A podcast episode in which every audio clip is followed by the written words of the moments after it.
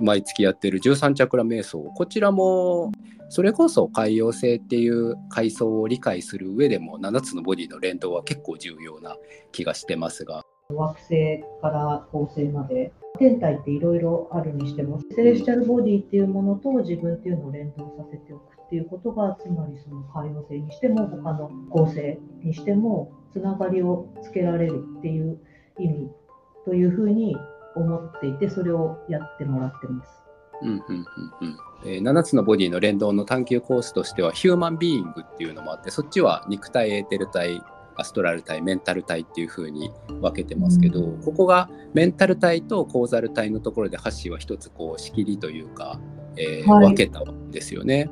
いくつかこう溝溝を感じるところがあるんですよね。あのアビスっていう深淵っていうのがあってそれの大きいやつはメンタル体とコーザル体のところにあってだから一回ちょっと分けてます。メンタル体とコーザル体のところに溝がある。そうその境目っていうのは大きいので肉体からの連動っていう目線でいくときはメンタル体までを肉体のこうチームっていうんですかね、えー、とグループとして考えてでメンタル体よりもこのコーザル・セレスチャル・キリストっていうのはキリスト体からのグループみたいな風にしてます。うんうんうんうんまあ探究コースの中では親き子きみたいな話もありますね。はい、そうですね。えー、そうそうそう先生ここその7つのコスモスで言うと,、えーと、メンタル体とコーザル体はだからトリトコスモスとメゾコスモスの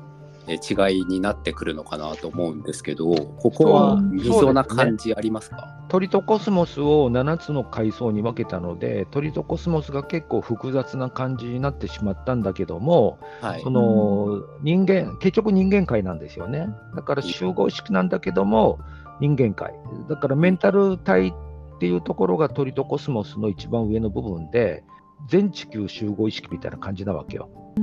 はい、でまあメゾコスモスでも本当に人間がいなくてあの惑星の方になっちゃうわけね。うん、だからもうはっきりそのものの見方っていうのが違ってしまうので、やっぱりあのみんなあの先生術をやっててもね惑星とかを扱う時に人間の目で見てんですよ。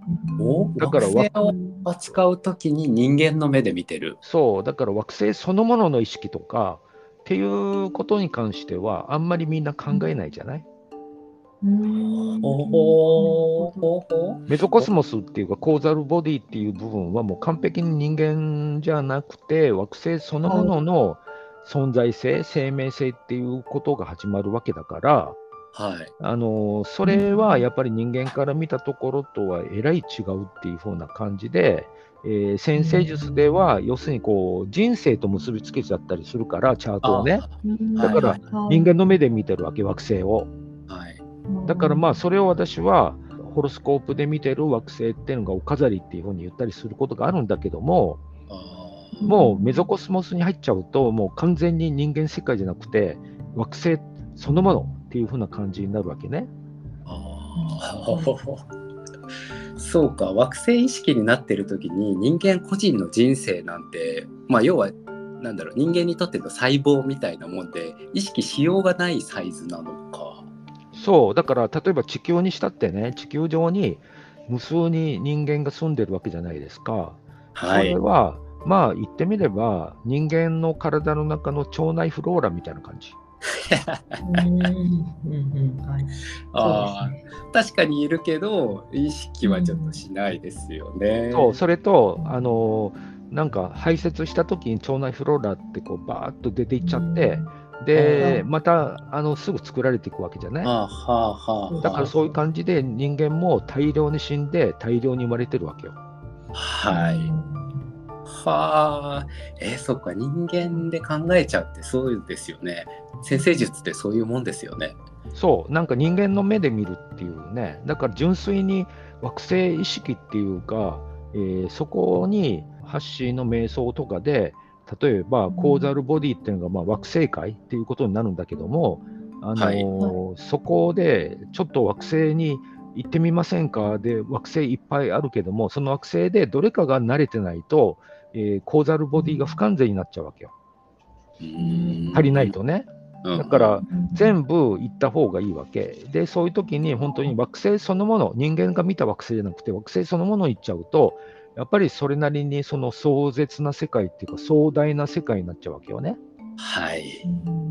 うんほう面白い。そっか、そうですよね。先生はもう30年、40年前からその全惑星意識っていう表現も使ってるじゃないですか。とんでもないサイズですね。全惑星意識。今惑星意識の話だけでもちょっとすげえぶっ飛んだな。で、その時にメゾコスモスの一番上の部分っていうのは、全惑星意識なんだけども、はい。まだまだ惑星ができてない領域なのね、メゾコスモス一番っていうのは、海原なんですよ。ほうほうほう。はい。で、まだできてなくて、それをイザナミイザナミが雨のぬぼこでう、んその海原をかき回していって、濃淡ができる部分がメゾコスモス2番なわけ。はあ、だからあのスープとダマみたいなことでしたっけね。そのまだ流動的な部分がだんだんだんだん固まっていくっていう。そう、だけど固まるのにはまだものすごく時間かかって、実際固まる段階っていうのは、メゾコスモスの7つのうちの5番目ぐらいかなっていう感じがあって、で、その前に、まずは固まる前に軌道の方が重要なわけ。だから軌道が主役であって、惑星固形は主役じゃないわけよ。じゃあたまたまですよね。たまたたまま。たまできる。あのすげえ表現だな。えーと軌道が大事なんですよ。そう、しかも軌道も、あのえーそれぞれの惑星の軌道がまずできたんじゃなくて、軌道の前に渦があるわけね。で、その渦の中から適当なところで軌道が止まっちゃう。水星の軌道は、この渦の中の水星の段階で止まっちゃって、そこをぐるぐるぐるぐる同じに回っていくっていう風な感じになるから、うんあのだからまず最初、渦があって、その次に途中で息切れした都度、あのついていきませんって言って、息切れしたところで、惑星がそれぞれぐるぐる回っていくっていう感じになるから、あうんだから瞑想でコーザルボディを体験するんだったら、そういうことを全部体験してくれって言いたい。はい。すごい。だからそれはさっきハッシーが言った、えー、と惑星ができてないみたいな段階の話っていうのはそういう渦とかも含めてですよね。えっとね、でまだギブしてない感じなの。ん？何何してない？そうだ。ね。ギギブアップしてないっていう。ギブアップ。また面白い表現だな。息切れしてないってことね、さっきの渦からそうそうです、そうです。公転軌道に決まりましたっていうのも、もう、あのーもう待ってください、もうここで私は終わりですって言って、そこをぐるぐる回って惑星軌道ができちゃうっていうね。いやー今本当にあのお二人と私のベクトルが真逆なんだなってすごい実感してます。いや、うんそっかそれはギブアップって表現なのか。だってね、惑星っていうのは結局黒ずんだ塊なんですよ。はい、で、軌道は生きた蛇なわけ。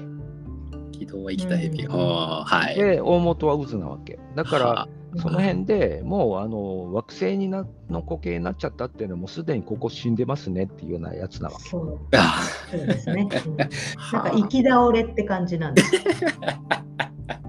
先行ってくださいって言ってバトンを渡すみたいで、それぞれの惑星が軌道が決まった段階で、それぞれの惑星の役割っていうか、ロゴスが決まっていくわけ。な。うんおーそこでロゴスが決まるっていう感じがあるのか。それまではだからなかったわけね。分離してないから。全部、はいはいはい全部つながった渦だから。上位の次元からしたらロゴスっていうのもまあ固まったものであってまあ一つ死んだ形というか固まった決まったっていうところなわけなんですね。カウントでしょ？結局ロゴスは数字だから、数字としてははい1、2、3、4っていうふうにこう分離しちゃったっていうことじゃない？うん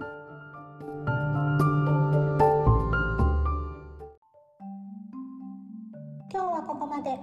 7つのボディ7つのコスモスはアカシックレコードと瞑想の株式会社アシウスの提供でお送りしました。